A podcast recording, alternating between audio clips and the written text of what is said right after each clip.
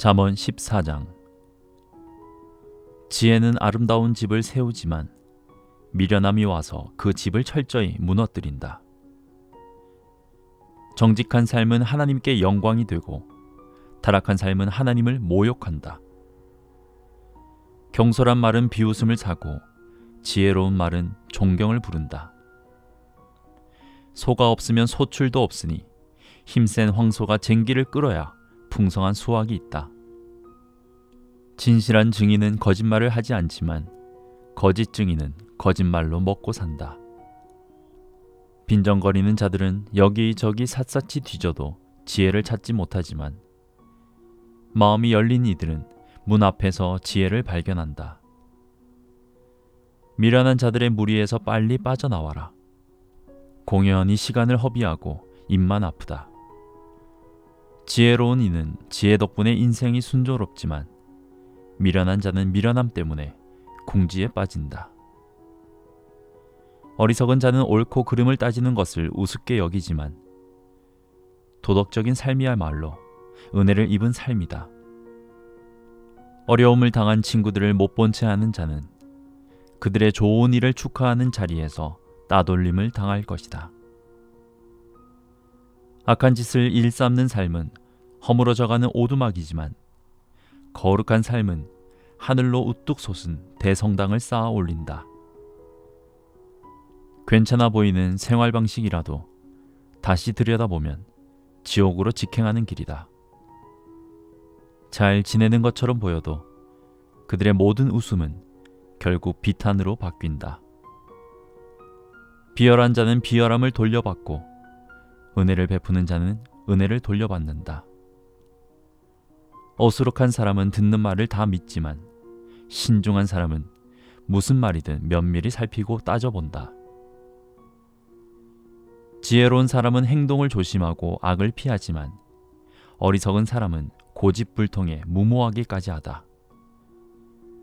성미 급한 자들은 나중에 후회할 일을 하고 냉담한 자들은 나중에 냉대받는다.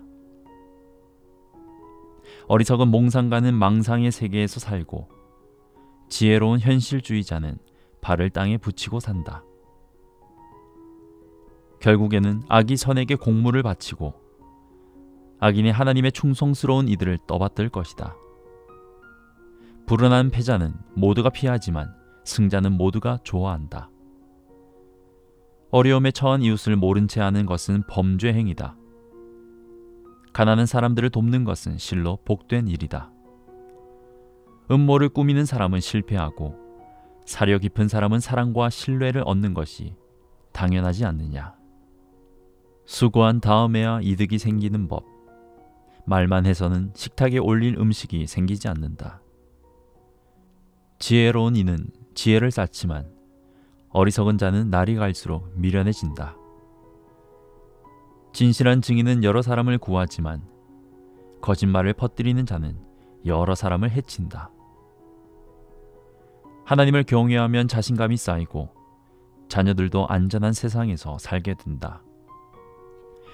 하나님을 경외함은 생수의 샘이며 독이 든 우물물을 마시는 일을 막아준다.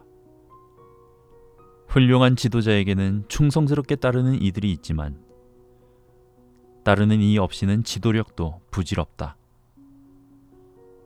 좀처럼 성을 내지 않는 사람은 지혜가 깊어지지만 성미가 급한 사람은 어리석음이 쌓인다.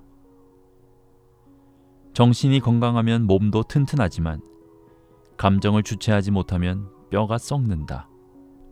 힘없는 일을 착취하는 것은 너를 만드신 분을 모욕하는 일이고 가난한 일을 친절히 대하는 것은 하나님을 공경하는 일이다.